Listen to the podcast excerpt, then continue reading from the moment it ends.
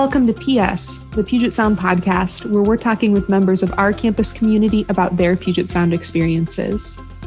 I'm Elena Becker, and my guest today is Sam Kaufman, a junior from San Carlos, California. As always, the Puget Sound podcast is recorded and produced by Moonyard Studio in Tacoma. Here's Sam. Sam, welcome to the podcast. Thank you so much. Glad to be on here. I'm delighted to have you. And I want to start things off by um, having you just situate yourself for anybody listening. So, ordinarily, everybody would rightly assume we're in Tacoma, we're on campus, we're going about our regular lives. Uh, but of course, that's not the case. So, where in the world are you? Yeah, uh, definitely not in Tacoma right now. Um, I um, let's see. I think the last week um, I spent in Washington was over a month ago, which is really crazy. Um, I I'm talked in, to somebody yeah. yesterday who pointed out we're actually closing in on the end of the semester. Mm-hmm. And that I did kind of freak out at that. Time flew. Believe it or not, yeah, this is our what is it? Our last week of full classes, um, and I'm doing it in sunny California, Northern California. Um, yeah, go ahead. I didn't mean to interrupt you. Oh no, yeah. So I, am in I'm in um, Northern California right now, about a half hour south of San Francisco, a little town called San Carlos. Um, yep, getting through the last week of classes. Um, it's, it's definitely a change. Definitely not how I expected to close out my halfway point through college, which is also very interesting to think about. Well, and let's talk about that a little bit because I remember feeling the halfway point of college in a way that I really didn't anticipate. when I got to it, I didn't think it would matter to me. And then I did feel it. I remember sort of thinking, whoa, that's that's the halfway line. Yeah, it's kind of that feeling. It's I, I remember I, I uh, lived in a suite with five other people on campus, and we're all going to live together in a house in Tacoma this summer. And I remember at every step of the way through my first year and second year, we were always checking in. We're like, guys, we are a uh, let's see, an eighth of the way through now. How does that feel? And then we get to the end of first year, and we're like, guys, we're like a quarter of the way through. And fast forward to now. I mean, it, it's it's such a cliche, but it really feels like it has just totally fast forward to this. And I'm check. I texted them this morning, and I'm like, guys, we're basically done with sophomore year. We're we're definitely getting there. So it's a, it, it is kind of that awakening, that crazy feeling of like, wow, this this experience is getting to a close even before I've started it. And in fact, by the time people hear this, it will be the middle of finals week, probably um, for us. So you'll be that much closer to to putting a bow on it. Yeah, yeah. I mean, the fact that I have to do finals in, in a couple of weeks is is really is really funny to think about. But yeah, really, we'll be finishing it all up, trying to close out, get some closure with professors, and all that sort of stuff is going to be interesting online. Um, have you yeah. felt like that transition's been okay for the most part? I mean, I know it was a little, well, not a little, it was entirely unexpected for everybody, and therefore a little ad hoc. But for the most part, has that gone okay? Um, I actually have had a really good time with it. I think the transition to online classes has been really familiar. We still have, in one of my history classes, the same person still shows up late. And in my music class, the same person still leaves their mic on and eats their like turkey sandwich during our lecture. That's a real faux pas. Yeah, it's it's really. Interesting. I mean, we still have the same personalities in our online classes, so I kind of like to think of it as that sort of. There's a lot of familiarity with it. Like our professors are still kind of cracking the same jokes, uh, getting on the same people, uh, doing the same stuff. I just can't really see them. And I think mm-hmm. that that's kind of where the disconnect is, obviously. But honestly, I still really love all my classes. And I think our professors are doing a really good job of making that transition. And what are you taking this semester? You said a history class and a music class, and what else has had to move online? Yeah, so um, I, am uh, finishing out my music minor uh, this semester. I'm taking second level aural skills in music theory. Uh, so that's super interesting trying to navigate music online. We have our mm-hmm. aural skills lectures recorded, which is nice. We get to view them at our leisure. Sure. Um, but otherwise, I'm working on uh, grinding out my history major. Um, so I'm taking History 200, with is which is um, ethics and research of history. Mm. it's a seminar course. I learn how to research and analyze documents um, kind of important for my work uh, in the future. And then I'm taking a History 369, which is history of the Pacific Northwest and the West. Um, so I'm learning all about um, like the gold rush. We took a little dive into the Spanish flu as well. uh, of, of, according to recent events, of course, um, learning a lot about Native American history and treatment of minorities. So, um, and then I'm also uh, working on my education minor as kind of like a fifth class, and we're not even halfway into the registered courses I take at school. um, but I, I, take a education 292, which is um, kind of literacy in uh, children. So before I had to leave, I was tutoring once a week and I'm learning strategies and really trying to get students thinking about reading and kind of sharpening my tools as a teacher. Curious to hear about how you came to all of those things because a, a major and two minors is a pretty full slate academically. And as we've already discussed, you're not quite to the halfway point. Did you come in with a pretty clear sense that those were the types of things you were interested in and wanted to try out, or did those evolve since you started in college? I think in a way they for I think some of it I came into it. I've always wanted to be a teacher. Uh, My mm-hmm. parents are educators. You can see the diplomas in the back. Um, it's my mom's a special educator, and I'm in her office. So um, yeah, I've always kind of I've got bit by that education bug early. So that's mm. a minor I wanted to do. Um, as far as history major, I actually thought I was going to do psychology uh, oh. when I first came in here. So I took, I remember I took a Psych 222, which is lifespan development, my 1st mm-hmm. semester on campus. I learned all about early and old age and development, cognitively and physically. It was really interesting. Um, but then I kind of realized, you know, maybe psychology wasn't quite for me. Um, I really liked the professors and I kind of liked what it was about. But I realized that I kind of had a love of history that I wanted to tap into. And I thought, what more supportive of an environment to do that than Puget Sound. Um, I, I really wanted to, you know, work academically in something that I knew I was interested in. Um, so that's kind of where I made that switch um, from psychology to history.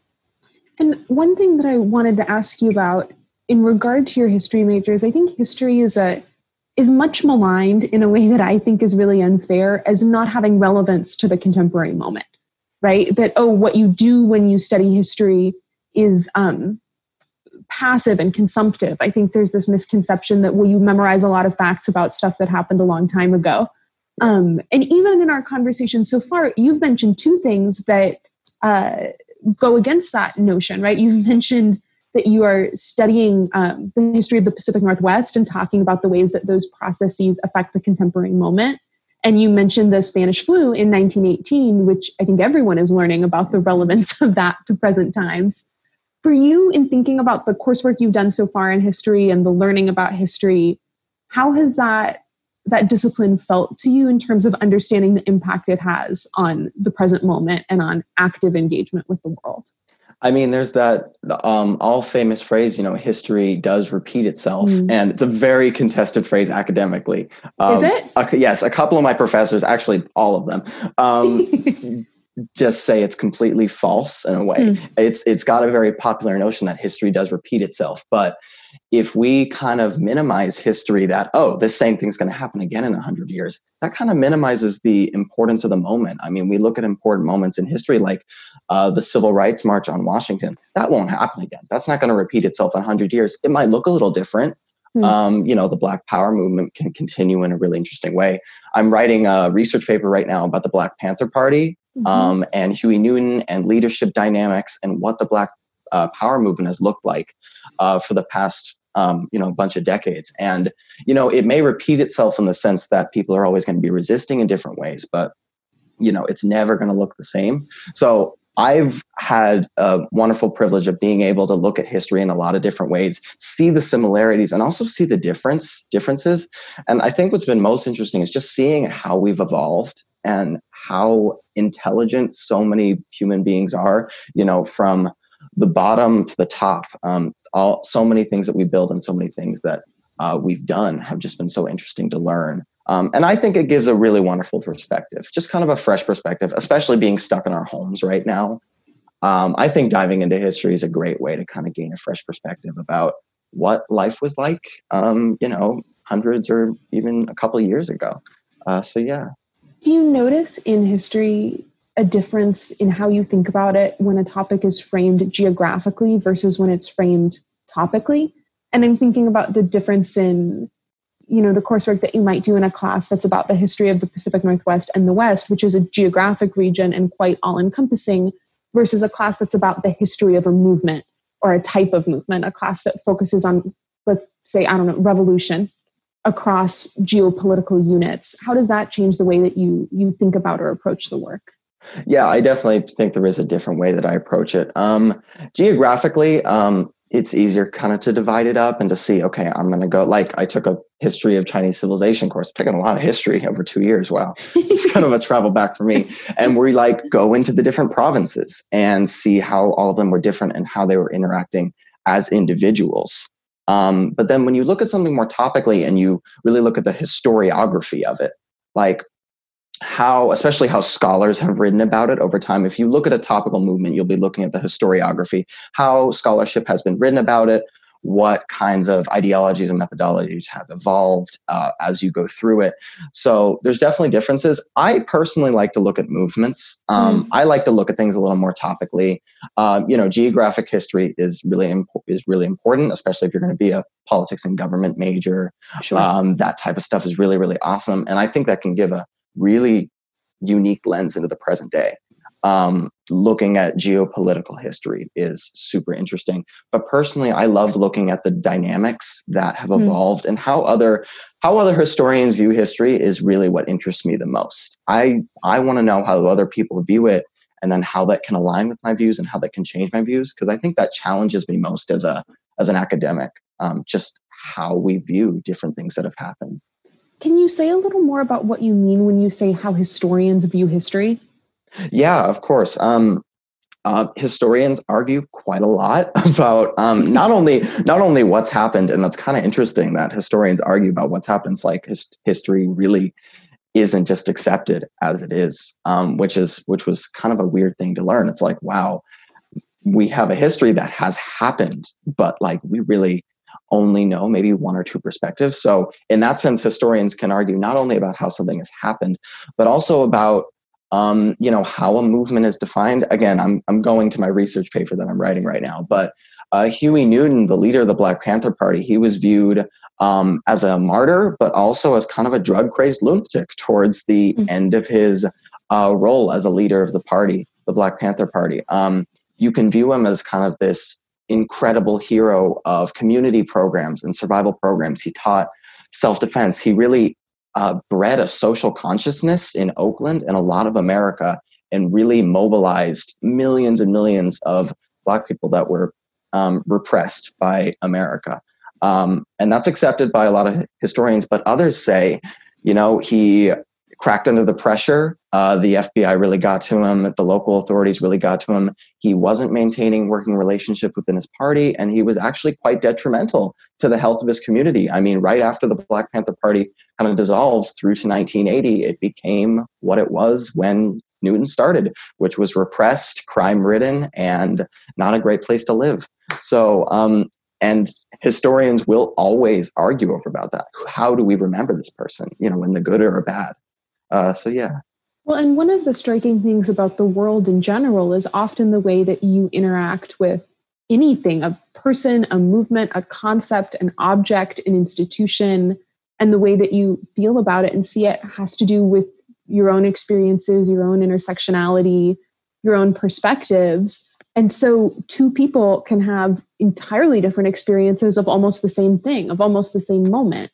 And I think that's something to the, our conversation earlier about history having relevance to the present day that we're really grappling with in this moment right is how do you understand that two people can come to the same thing with a really different experience of it and then how do you act on that right mm-hmm. when the the way that you go through the world is so inflected by your own experiences yeah I, I couldn't agree more and that's probably that's one of the reasons why i like history so much um, it gives me an excuse to listen to other people's lives. Um, I think one thing I miss most about quarantine is listening to people, just hmm. just being in a room and listening to people and hearing them talk. Um, that's definitely one of the reasons I did history because I I believe, especially now, we all have such a unique experience of what's going on, whether it be good or bad. And I think it's incredibly valuable that after this, it should not be forgotten.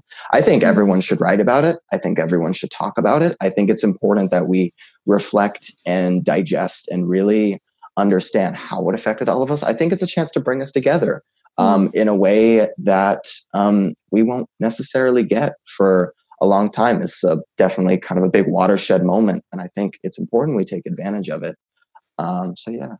I realized the other day with kind of a jolt that I have become a primary source. and that's so interesting. Yeah. And, you know, of course, I've been a primary source for my entire life, but this does feel, to your point, like sort of biggest global watershed moment where living through it and having an experience of it will have continued relevance well into the future. Um, and it, it was striking to realize that and think about myself that way.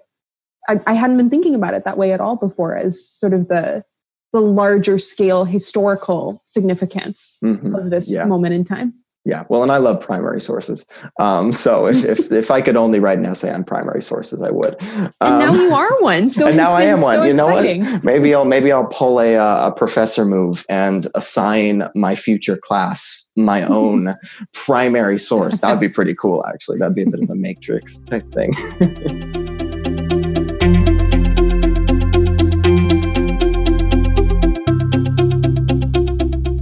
What do bakeries, industrial design, waterproof notebook paper, and investment management for cryptocurrencies have to do with each other? Hi, I'm Ryan Del Rosario, Assistant Director of Admission and School of Music Admission Coordinator. All four of the things I listed are businesses that were founded by entrepreneurial Puget Sound alums, and you can find out more at pugetsound.edu/stories. Now back to PS, the Puget Sound podcast.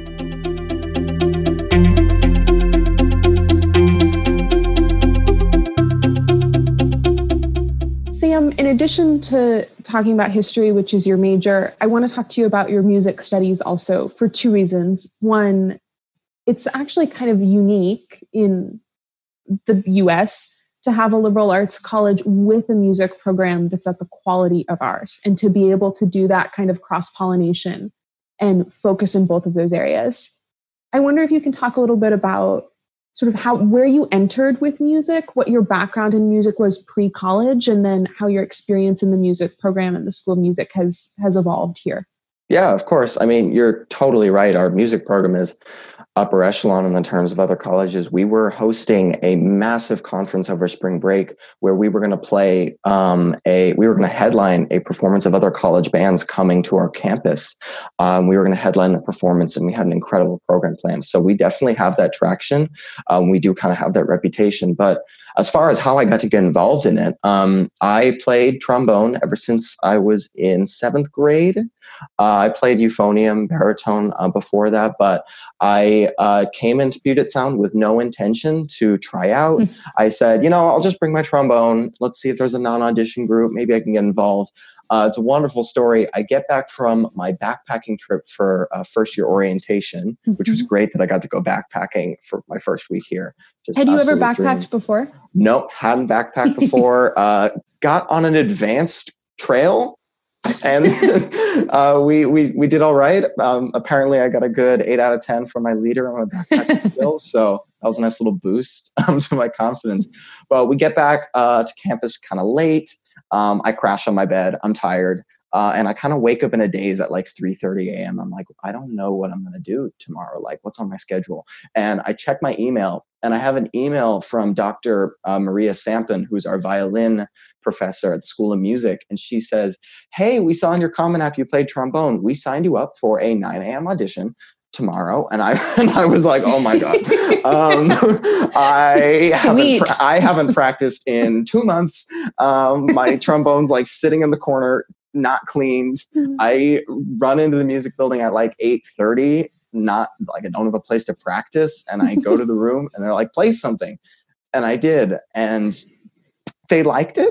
I mean, they liked it. And it was Dr. Hutchinson and our jazz director, Tracy Knoop, who I really consider a dear friend of mine now. Um, and they said, "You sound really good, man. Go play for our director of the School of Music." And me, starstruck, is like, "What?" Uh, so I get in the elevator and I like do a couple fist bumps and a couple jumps and I dance and I'm like, "Oh, this is so great! I'm already here and I'm already playing for the director." Um, and I play for Dr. Gerard Morris, who was who was our director. We just hired a new director of the School of Music, Trace, Dr. Tracy Doyle who's going to change our program a lot. I'm really excited about it. But um, I, I go up and I play for Gerard, and he says I sound great. And then he says, Great, we're going to put you on lessons, and you're going to join jazz ensemble and wind ensemble. And I'm like, Oh my God, now I have 20 plus hours a week commitment. Um, and I now consider Tracy and Gerard very good friends of mine. Notice I'm calling them by my first names. You can call yeah. your professors by your first names if they let you. Um, but yeah, I I now consider them really good friends of mine. So that's kind of my story of how I got involved. I love everything about that story.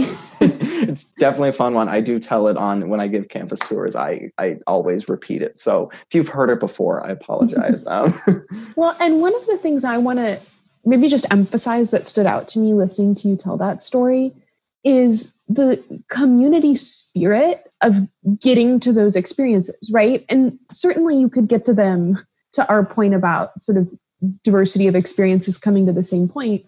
A lot of ways you could have also marched in and said, I really know I want to play the trombone and gotten yourself to that point.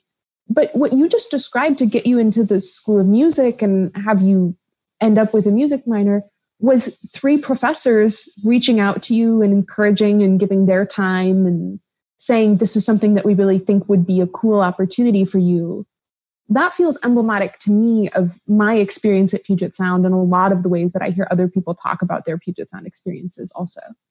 Yeah, absolutely. It's a perfect example of how professors reach out um, to. I mean, I wasn't in any classes even at that point. I hadn't taken a step into the music building, and I was already getting, um, I was already being reached out to.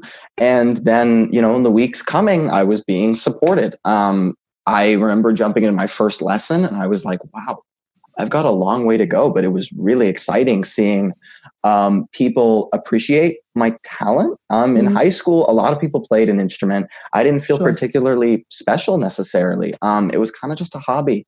Um, but coming into Puget Sound, I realized this is something special I have, and I can actually communicate a lot through my art.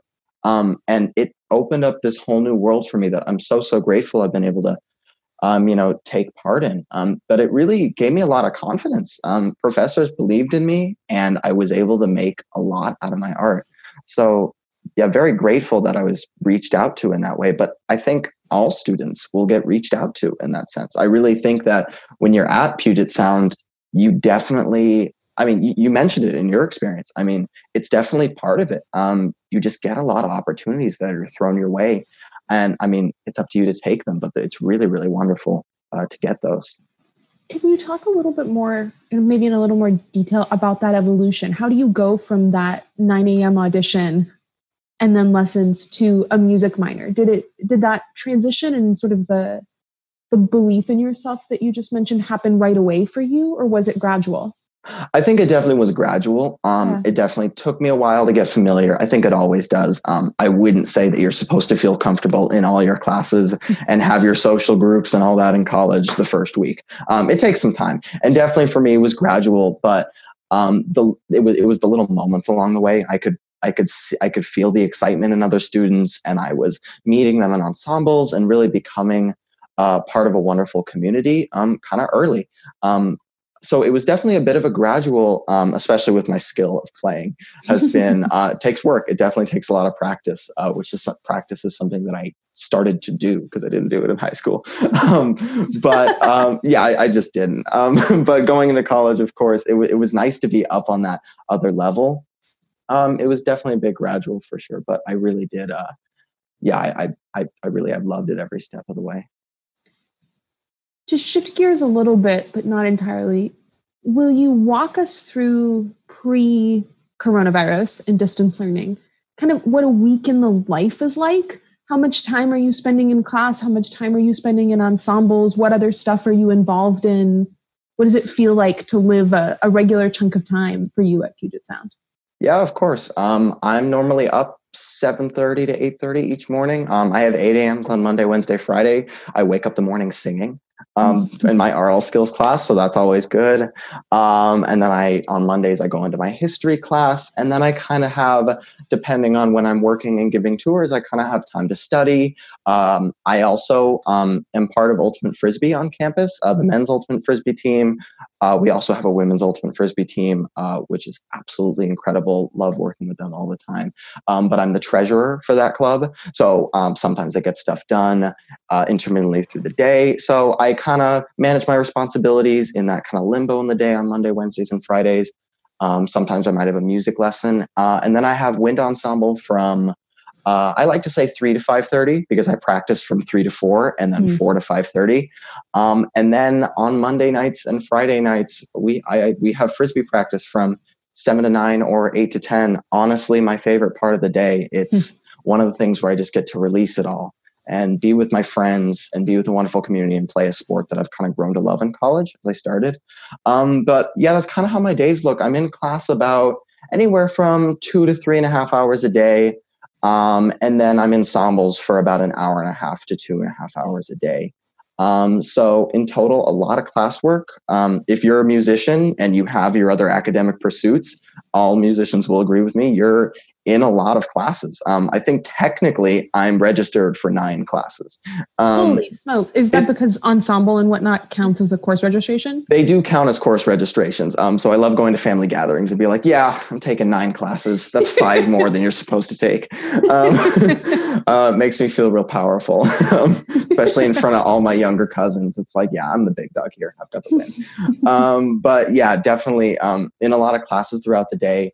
Um, and then I'm either ending the day at frisbee practice, uh, doing a little bit of frisbee scrimmage, or library. Library is where I end my days. Um, honestly, Collins Memorial Library is a wonderful study haven for me.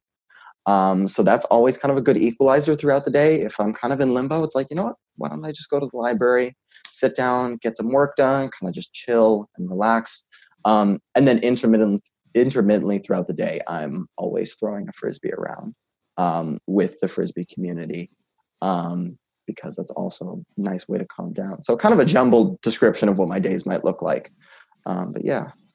Well, and outside of structured class time, how much work would you say that you spend on coursework and on academics independently? Independently, um, outside, I would say anywhere from uh, three hours a day plus, um, which sounds like a lot, but I really do love that time when I just have nothing and I just get to sit and work. Um, it feels like a lot of time, um, but it really isn't. It's really nice, um, I, especially when you're studying with people and you get in your groove. Um, but yeah, I'd say anywhere from three to five hours a day of outside class work, maybe about an hour and a half plus per class um, is a good average in my mind. Mm-hmm. Um, yeah. Well, and I think the thing to remember too, with you saying that sounds like a lot, is when you were in high school, you're pretty much in class scheduled from seven in the morning until three or four in the afternoon. And even for people like yourself who have a lot of scheduled courses or rehearsals, or um, oftentimes science majors also are scheduled for labs in addition to lecture classes, it's often not a huge eight hour block like that. And so you I found for myself that I was able to work in that out of class studying and work time kind of throughout the day so it was a very different experience than the high school experience of like, okay, I've been in school for eight hours and I have to go home now and sit down and do my homework in one more big block. Yeah, I mean, it, I absolutely agree. I don't think I think once I leave my house for the day, I don't really, or my my um, I should say my suite, I don't go back until mm-hmm. just about the end of the day because I just take my backpack and I go and I find times to study. Um, definitely, the routine is something I love. I love a good routine, love a good calendar.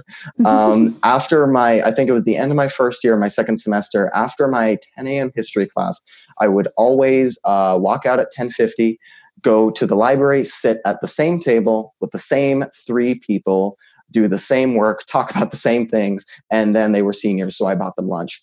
Um, but um, but yeah, I mean, I kind of just got into that routine of going and doing the same stuff, and also that's kind of how I built connections. Um, again, I sat with the same three people almost every single day. Um, they're upperclassmen, and I was a first year, and I'm like, oh my god, I get an opportunity to study with seniors. Um, but I mean, it's it's really great um, that you have that time. It, it's definitely different than high school. In college, you have your own time and you make your own time, which is um, a really, really awesome thing. Now that you are closing in on the second half of your college experience, what are you looking forward to? What do you expect to have happen? What classes or experiences or internships are, are standing out to you as, as things that you expect to be highlights of, of the second half? Yeah, of course. Um, I'm excited to get into upper level classes, really dive into it. Um, uh, let's see, for next year, I actually am planning on studying abroad fall 20 or fall, yeah, fall 2020. I'm planning on going to Serbia, Bosnia, and Kosovo to study uh, peace and conflict studies, uh, study the Yugoslavian conflict, learn a new language, get a different perspective on what academics can look like outside of the United States. Um, you know, barring that uh, not happening, I'm very, very excited for it. I get to stay with the host family um, and just experience abroad. Puget Sound has been uh, all, totally supportive in it. I mean, the process has been super smooth. Um, as long as you give it the time of day, um, they support you in going so many different places and trying so many different things. So um, definitely encourage study abroad. But that's one thing I'm looking forward to. Um, if it doesn't happen, um, I'm looking forward to being a junior on Ultimate Frisbee. Um, I'm looking forward to being an upperclassman and you know having that perspective and being able to lead a bit more, whether it's in my classes, whether it's in my clubs, whether it's in my ensembles. I'm looking forward to being a leader with kind of that perspective and that knowledge, um, and I'm just kind of looking forward to growing into the future. Um, there's certain positions that I'm interested in uh, fulfilling, you know, whether it's around campus or whether it's in my student groups. So I'm kind of interesting to, I mean, I'm interested in being that leader and just kind of having that knowledge and growing into um, an even more positive uh, person in the Puget Sound community. I believe every single person in our community is positive and everybody does their part. I'm just looking forward to just continuing that and doing it in so many different ways. What does that kind of upper class leadership mean to you? I think there's sometimes this sense that you know juniors and seniors don't want anything to do with first years or that college is really stratified by those kinds of divisions. When you think about the leadership and the responsibilities and the opportunities of being a junior and being a senior, what does that look like to you? Um, I, I, think it definitely it looks like a lot of different things. But uh, one thing I noticed when I came to Puget Sound is that whether it was in music, whether it was in my classes, whether it was in uh, frisbee, um, upperclassmen were always interested in talking to underclassmen. I never felt alienated or isolated. I, I it really just kind of feels like one big family and one big community, uh, which is super awesome. And I think it looks like you know teaching good values, teaching the expectations of. Uh, our campus, um, you know what we stand for, and also um, teaching why we're such a beautiful community um, to upperclassmen and just kind of getting everybody involved in that kind of excitement is what part of being an upperclassman is. Um, I I so look forward to meeting um, underclassmen, especially incoming first years. I'm planning on being an orientation leader for the second time, uh, so I can get a group of first years, take them outdoors, uh, just talk to them and get to know them. Um, it's definitely something I'm excited for. Um, I mean, again, whether it's modeling good academic behavior um, and kind of tips and stuff like that, or whether it's just kind of modeling what college can look like in all of our own unique ways, um, I kind of think that's what upperclassmen do on campus. Is they just they're just part of the family, they're part of the community, and they provide just a lot of really useful insight and knowledge. And they still, I consider upperclassmen my first year who have graduated. I still talk to a bunch of them. I consider them really, really wonderful friends of mine. Um, so yeah, I, I, I think they're just all wonderful people. So many wonderful people to get to know on campus.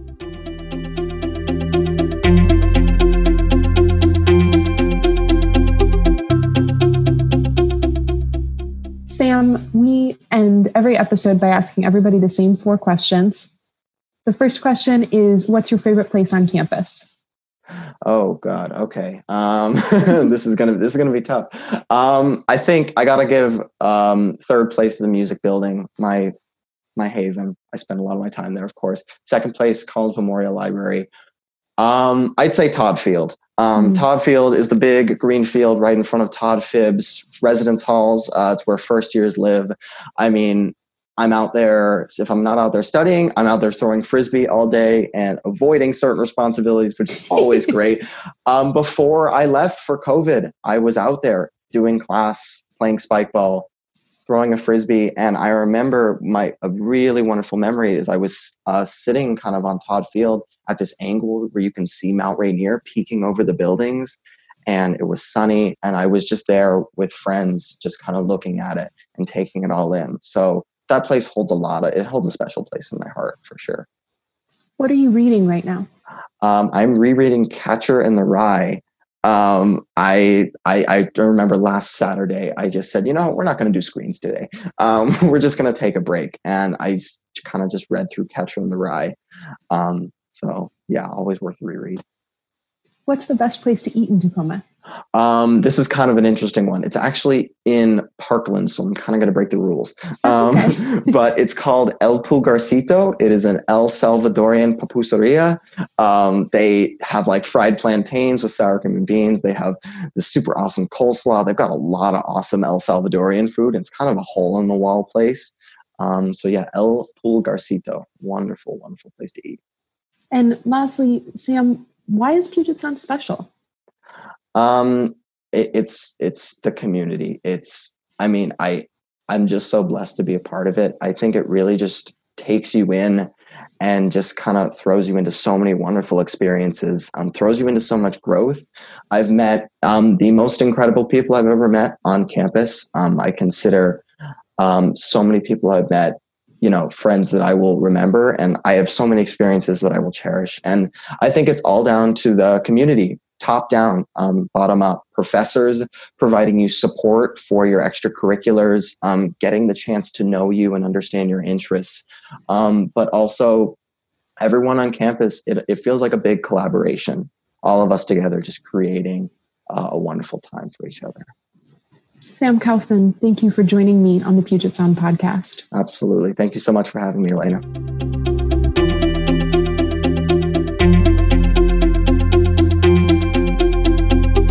Thanks for listening to PS, the Puget Sound podcast. If you're interested in applying to or visiting Puget Sound, you can find out more at pugetsound.edu slash admission. And of course, you can follow us on Twitter, Instagram, and Facebook at UNIV, U-N-I-V, Puget Sound. I'm Elena Becker, and we'll see you next time for PS, the Puget Sound podcast.